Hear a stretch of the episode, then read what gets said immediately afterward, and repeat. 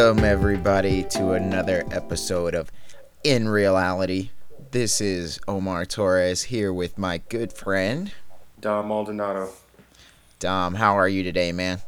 A little tired, man. We had a little social mixer gathering for our dear friend and colleague, um, Armand uh, Ablikar, who's going to be a big ass blockbuster Hollywood asshole out in uh, L.A. and you know we wish him the best. And uh, you know that motherfucker had like what a 64 pack of Natty Light. Oh, doing Uh, it big. was- yeah, completely unnecessary. but you know, so I'm a little tired, man. Oh man. Well, that's good, man. That your friend had that party. It's, it's nice to. I think- I think he's your friend too on Facebook Oh yeah, maybe. We'll see. I don't know. and on Letterboxd. uh, yeah, not too bad. Anyway, let's uh let's go ahead and get right into it. So today we're gonna be doing a classic film, uh, something that we haven't done yet. So, um, this film is called Arsenic and Old Lace, and it's a black and white film with uh, a lot of big stars from the day: Cary Grant, uh, Raymond Massey, uh, a lot of a lot of big people. Directed by Frank Capra. I I enjoyed it. I obviously I recommended it. uh, yeah, you did. This is one of your recommends. Um, I'm not sure if I would have been able to find this one on my own, mhm, but I was like, you know what? Fuck it. You know, let's give it a shot. Yeah. Um, you know, something old school that we could, you know, relate to maybe. Yeah. Uh, I got some really good reviews on uh, the movie database, IMDb, um, Letterbox. You know, so it was approved by our mutual network of you know. Yeah. Yeah, I think the way we found it is really because uh, we went to a another mutual gathering and uh, we were watching the Oscars that day at a friend's house and right there on their table they had a DVD copy of Arsenic and Old Lace and I kind of casually, "Hey, that's a really good movie." and uh, they agreed, of course, and so uh, I told Dom, "Hey Dom, you got to watch this thing, man. It's pretty good." And they said the same thing, and so that's how we remembered it in order to be brought up now.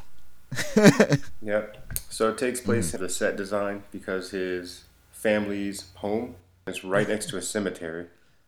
I don't know if you caught that, but I was like, "Yo, that house next to a cemetery, you know, that's no thing." yeah, Um, but Cary Grant ends up finding out is happening in yeah, uh, his aunt's home. yeah. So basically, Cary Grant plays a character named Mortimer Brewster, and he's like this bachelor, big time. Uh, I guess I guess Lothario is the word for it. He Um, is like a critic, and he is a. Uh, those you probably know exactly who this guy is. He's one of those type of characters, you know, in his day, and he's getting married. And while he's trying to go to the courthouse to get married, he with it, and he can't wait to rush home to tell his uh, his his family, His aunts, two aunts. and well, also his cousin, who's cro- who's completely batshit crazy and thinks he's. Yeah, Yeah. that was a good touch. yeah, and then uh and he basically tells his now wife, "We're going to go on this big honeymoon, just get your things ready and then uh make the signal and I'll come over to you, you'll come over to me, whatever, and we'll go on this big luxurious honeymoon." He said, "Just whistle for me." Definitely, you know, fitting of the time, and it's it's funny to listen to now. I can't imagine, what, you know, right? This is one of those movies where it's like the the lead the lead male character is like, "Get your shit together," and like slaps the woman, and everybody's like okay with it. yeah, that's a, yeah, that, that's another thing. It's like you can just be like, "Hey, darling," and just slap her. Come on, toots. It's like one of those places like where it's like out of fucking Mad Men. And now, just to give you context for those of you that didn't do so well in history class, or you were told some other alternate fictional version of what happened in the 1940s, a long time ago, um, well, not too long ago, Tarantino made a film called *Inglourious Basterds* that kind of summarized what happened in the 40s. The bad guy, Adolf Hitler, was a one-testicled vegan uh, who married his, I think, second cousin, and was like uh, this kind of like a beloved evil dictator of the German Empire, which was uh, waging war for the second time uh, internationally. America got dragged into it, didn't want to, but we did. And this time, I don't think it was even about oil, which is different. You know, I think uh, after the Korean War, Vietnam War, it all became about oil. But this is before oil, so uh, this movie, apparently, from what we were able to gather online, was released on September of 1944. D Day, mm-hmm. all right, when the troops stormed Normandy Beach, was June 44. So try to keep that in mind. Right, so yeah, June this was six, uh, and then September, which is you know the ninth month, three months. I don't know if I could like get back into film watching mode after like, you know what I'm saying, Saving Private Ryan kind of shit just happened, like real life. And then it's like, so mm-hmm. we've got this nice little film to keep, you know, to entertain the masses. It's like, who's watching it, man? We all out at war. You know what I'm saying? so. But that's one thing I know about the, the film industry is it's essentially recession proof. It's like people are going to continue to watch movies. People need the escape, need the uh, need the entertainment. You know what I mean? It's it's going to be hard to get out of any situation, but like it's imagine like I mean, it's nothing compared to World War II. But imagine like you go through a breakup or something like that. You're probably going to be sitting at home watching TV and movies, eating ice cream and bawling your eyes out or yeah, something like that. little Netflix. Unless you're a man chill. like me, and then you don't cry. yeah, I just shed one tear like that Native American picture, and you just see buffalo and bison and shit in it. It's pretty awesome you see all of like the uh, animals of like a certain river in in a like really majestic part of the world, yeah. just in the tear. Yeah, man. It's like looking into that little galaxy in, in Men in Black. That's what you see in my tear. Not tears, tear. One motherfucker. And if you catch it, it does the same thing as dragon tears, whatever those things do. Yeah. My tears are all the same. Yeah. But back to arsenic and old lady. So those of you that are not familiar with arsenic, it's that shit that's also in cigarettes, but also just a very deadly uh, I think it's a rat poison. I, know, I didn't really look it up too much because I wasn't planning on ingesting any. But apparently, these two old ladies who are um, Auntie Brewsters, they have been feeding arsenic and lacing it with these different cocktails and giving it to these old, weary gentlemen that come to their home over the past uh, yeah. years. And they've done it 11 or 12 times? Or was it 10 or well, 11? Th- this is first of all this is a specific concoction they have like wine they say it in the movie i don't remember exactly what it was but is like wine mixed with arsenic like a couple parts of something else something else something else and uh, yeah this is their they have an argument. This is their 12th guy or their 11th guy yeah. and then yeah which parallels another argument that they end up having with their uh, their nephew. Because he yeah. and so we end up finding that uh, in addition to there's another brewster in the family and he's also fucking crazy. Um, and we end up finding out that he's got a he got a he caught a few bodies too. He caught a few bodies too and he ends up yeah no they say his his count was the same as the as their count no johnny you can't so, count the man with pneumonia he was going to die anyway it's like like hell he was i so i put a bullet in it said I finished him off. I have more kills. Yeah, so I think he he was my favorite character. He was him and um, the Doctor were my two favorite characters. Yeah. Uh, specifically, uh, John Brewster, who was played by uh, I believe Raymond Massey. That was just his how straight faced yeah. he was and how fucked up his face was. Like it was just. it was such a cool distraction from like you know everybody else who was a little bit more um, you know silly almost slapstickish yeah. So what we were able to gather was basically that uh, he has a lot of jokes where people say to him, "Hey, you look like Boris Karloff," and the part on Broadway, uh, or not Broadway, on the part in the theater was um, played by Boris Karloff, and um, the two aunts were the originals from the theater, and uh, but he because he was the lead actor, they wouldn't let him go.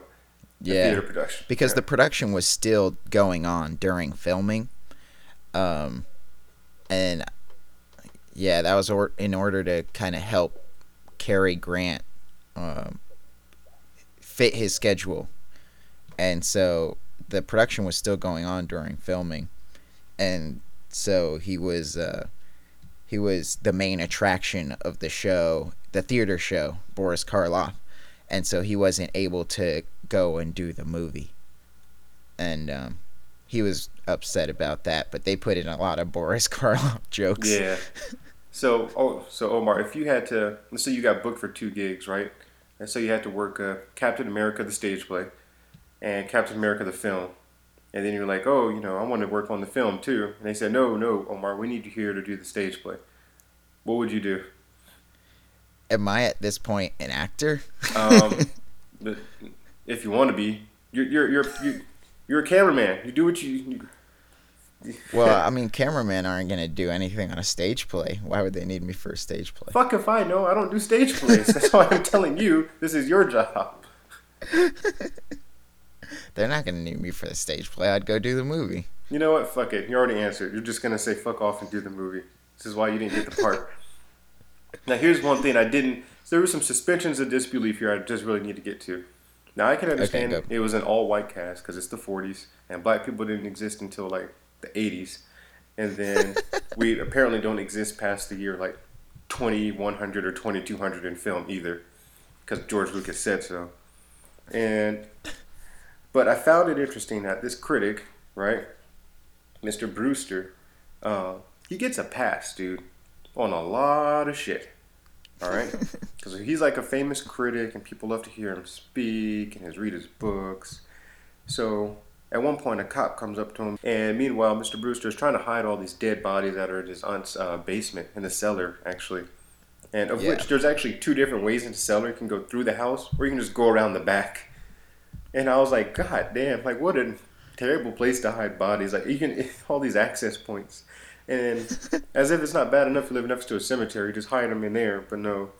So a cop comes, you know, haphazardly just kind of ends up there because his cousin keeps playing a damn trumpet, and they keep getting noise complaints because he's Teddy Roosevelt and has to sound the trumpet every time he does something. And then instead of like doing anything, he says, "Oh, you're that guy, Mr. Brewster.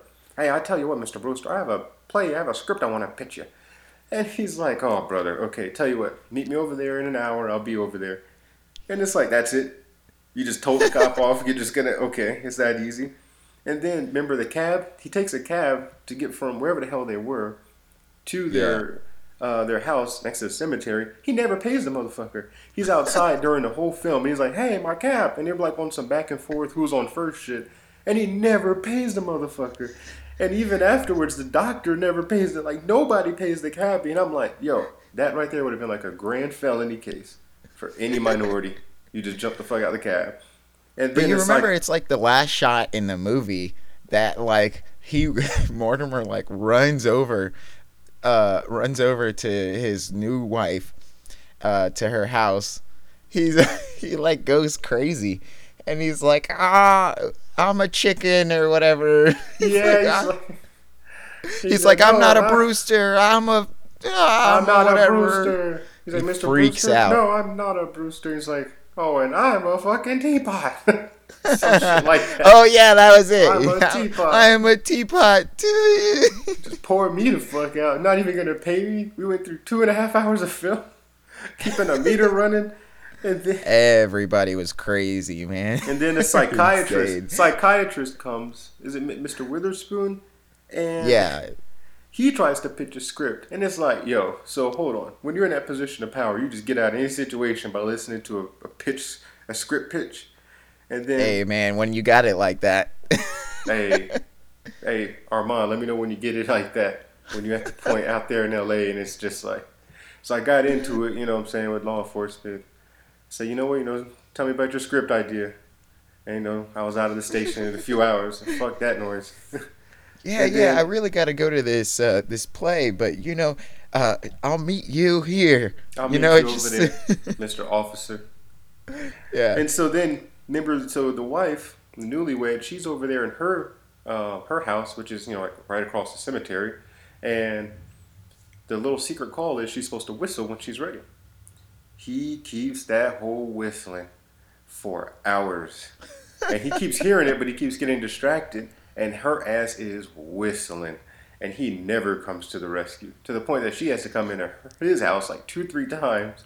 He kicks her out each time, says, The honeymoon's over, Toots. And she's it's like, you just get a pass for that, too. God damn. Yeah, he, he was going in on her too. He was like, "Ah, sh- shut your face! I'm talking. Can't you see I'm on the phone?" Yeah. Yo, this shit, you just can't get away with that anymore. And that just be pleasantly romantic. That's not a rom com anymore. I mean, that's a uh, to human be honest, film. it's a good thing. You really can't get away with that. You know what I mean? Yeah, But- a lot, but- a lot of colleges are finding out right about now. That's not some god away shit you can do anymore. Yeah, yeah. It, they, he, oh man, he was real rude to her. He was, and he and he's the prize. Like that's that's the good guy in the forties. That's what's left after everybody else went to war and died. You have to deal with Mister Brewster's shit. And then one thing that was pretty true to reality, reality hashtag, he's actually adopted. We end up finding out, so he ain't got no daddy, which is uh surprise, surprise, right? How's Yeah. it feel? How's it feel, Mortimer? Have no daddy. So he ain't got no mama Hey. either. He was real happy. yeah, apparently he was because he's not technically related to any of these crazy assholes, but he gets to, like inherit the whole house in Brooklyn, Yeah. which is pretty pretty fucking dope. And how he has to like juggle all this shit, right? The cops, the murder, the marriage, his crazy ass brother who wants to kill him with his doctor, and Yeah. you know, and then like the scene with the doctor is like, "Oh, don't worry, Johnny, I fix you up," and he's like, "Don't touch the nose, don't touch Oh, the eye." yeah. So basically, uh, the doctor that his, uh, like brother, quote, um, air quotes, brother, the doctor that he comes with is a plastic surgeon, who has been fixing up his brother every time he kills somebody.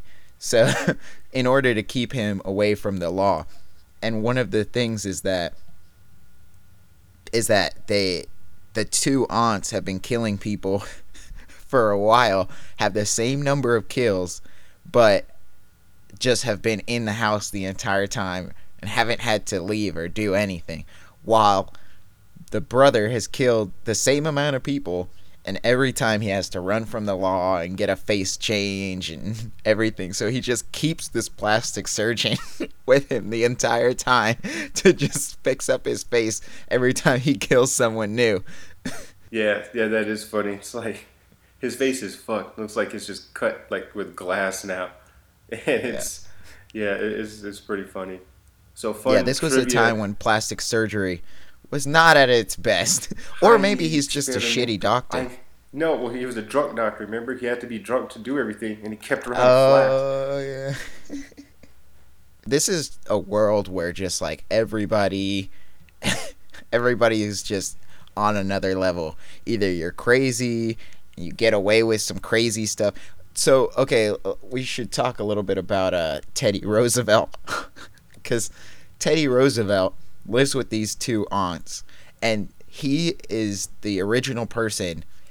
Like when you begin the movie, Poor child. it's like the only real crazy Yeah. person is the is Teddy Roosevelt. He like goes around and wears the Teddy Roosevelt outfit and uh, he you know signs his name Teddy and Yeah. everything and then like He when he runs up the Teddy. stairs And it's funny. He thinks he's Teddy Roosevelt. The president at this time is Franklin D. Roosevelt. yeah it's a crazy movie a lot of pe- a lot of crazy people and just all kinds of uh, hilarious stuff that like is I think it's so it's so it's an absurdist comedy so it's kind of funny that we're talking about it on it in reality podcast but th- there's so much that we can like ground it in and see how crazy it is compared to how we live today that makes it still hilarious to this day uh I think it still holds up. I mean, Dom, what do you think? Um, yeah, I think so. You know, as far as like a overall film piece, and even though it's all black and white, I feel like it didn't distract from the story at all. You know, I wasn't like looking. There was nothing there that I think Yeah. color would have added. I think it was uh, pretty strong in its own storytelling, and uh, pretty interesting family. You know, it was like like a day with like the monsters or some shit, or like uh, what is it? Keeping up with the Kardashians or some shit. Addams yeah, it- Family. It was it was funny. So uh, you know, check if you have like a knack for old films, check it out. If you don't, it'll make a good uh, Netflix and chill session. little rub and tug. Yeah. Speaking of uh, checking out, you guys can check me out on letterbox.com slash the O man. You can find all my information there, Twitter and whatnot. Dom? Yeah, same here, man. You can find me at letterbox.com slash Southern Scholar. Uh, you know, follow me. I follow you. Team follow back. Uh, leave us some comments and suggestions on films you'd like to see reviewed, and uh, yeah, we'll go from there. So. Yeah, thanks for listening, everybody. See you next time.